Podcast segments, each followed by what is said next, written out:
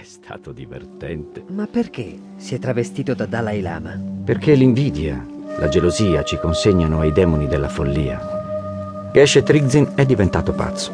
Quando i monaci se ne accorgeranno, Se ne sono già accorti, credo. lo porteranno lontano dal Gompa e lo abbandoneranno nella neve. Voi, santità, non potete impedire che muoia.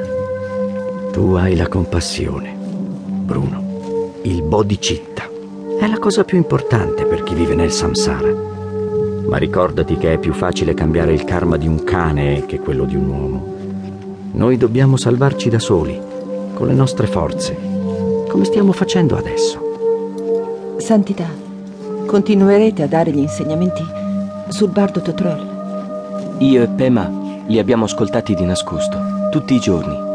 È stato emozionante sapere dove ci porterà la mente quando lasceremo il corpo. A volte ci sono venute le lacrime agli occhi. Davvero? Avevate paura? No, per niente. Piangevamo per la fortuna di ricevere un insegnamento così prezioso. L'insegnamento durerà fino alla fine. C'è una fine. Bella domanda. No, noi finiamo, ma l'insegnamento non finisce mai. Montiamo a cavallo. Lungo la strada faremo una pratica di Vajrasattva per purificarci. La conoscete? No, santità. Ve la insegno io.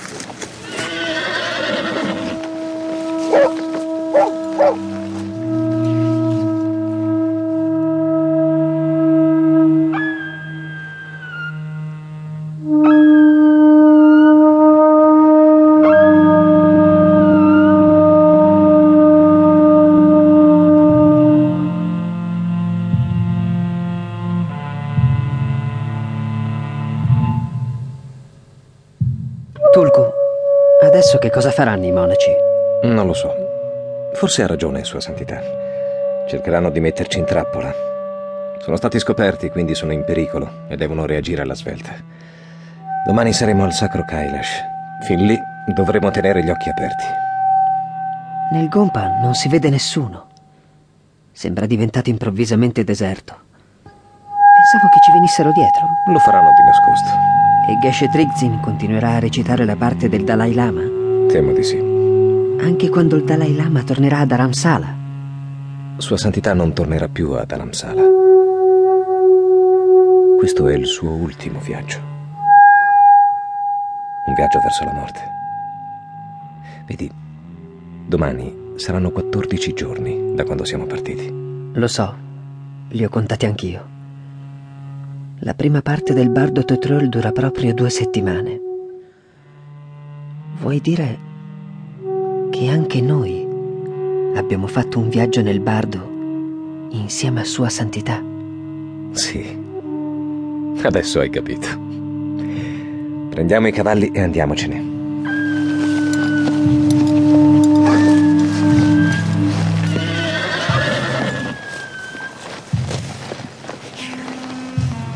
Tulku, quando hai scoperto che il Dalai Lama era un sosia? Sei stato tu a farmelo capire. Quando ti ho detto che Geshe Trixin sembrava vivo mentre contemplava la morte? No. Quando mi hai detto che eri andato a vederlo con un monaco sconosciuto. Non ci sono monaci sconosciuti nel Gompa. Quindi avevi visto qualcuno che non conoscevi. E l'unico monaco che tu non avevi mai visto da vicino e alla luce del sole era proprio Sua Santità. Di giorno viaggiava nella portantina e nel Gompa le candele a burro fanno più buio che luce. Ma come facevi a essere così sicuro che Geshe Trixin fosse il capo del complotto? Vedi Bruno, Geshe Trixin ha un anello al migliolo della mano sinistra. Non se ne separa mai. Nella parte esterna si vede la ruota del Dharma, ma nella parte interna c'è quel demone che il Dalai Lama non vuole più praticare. Si sentiva così sicuro da non toglierselo mai. Al contrario, non se lo toglieva perché era insicuro. Guarda, Tulku, i resti degli yak uccisi. Gli avvoltoi hanno lasciato solo le ossa. Questo è l'insegnamento più profondo, Bruno. L'impermanenza. Niente può durare.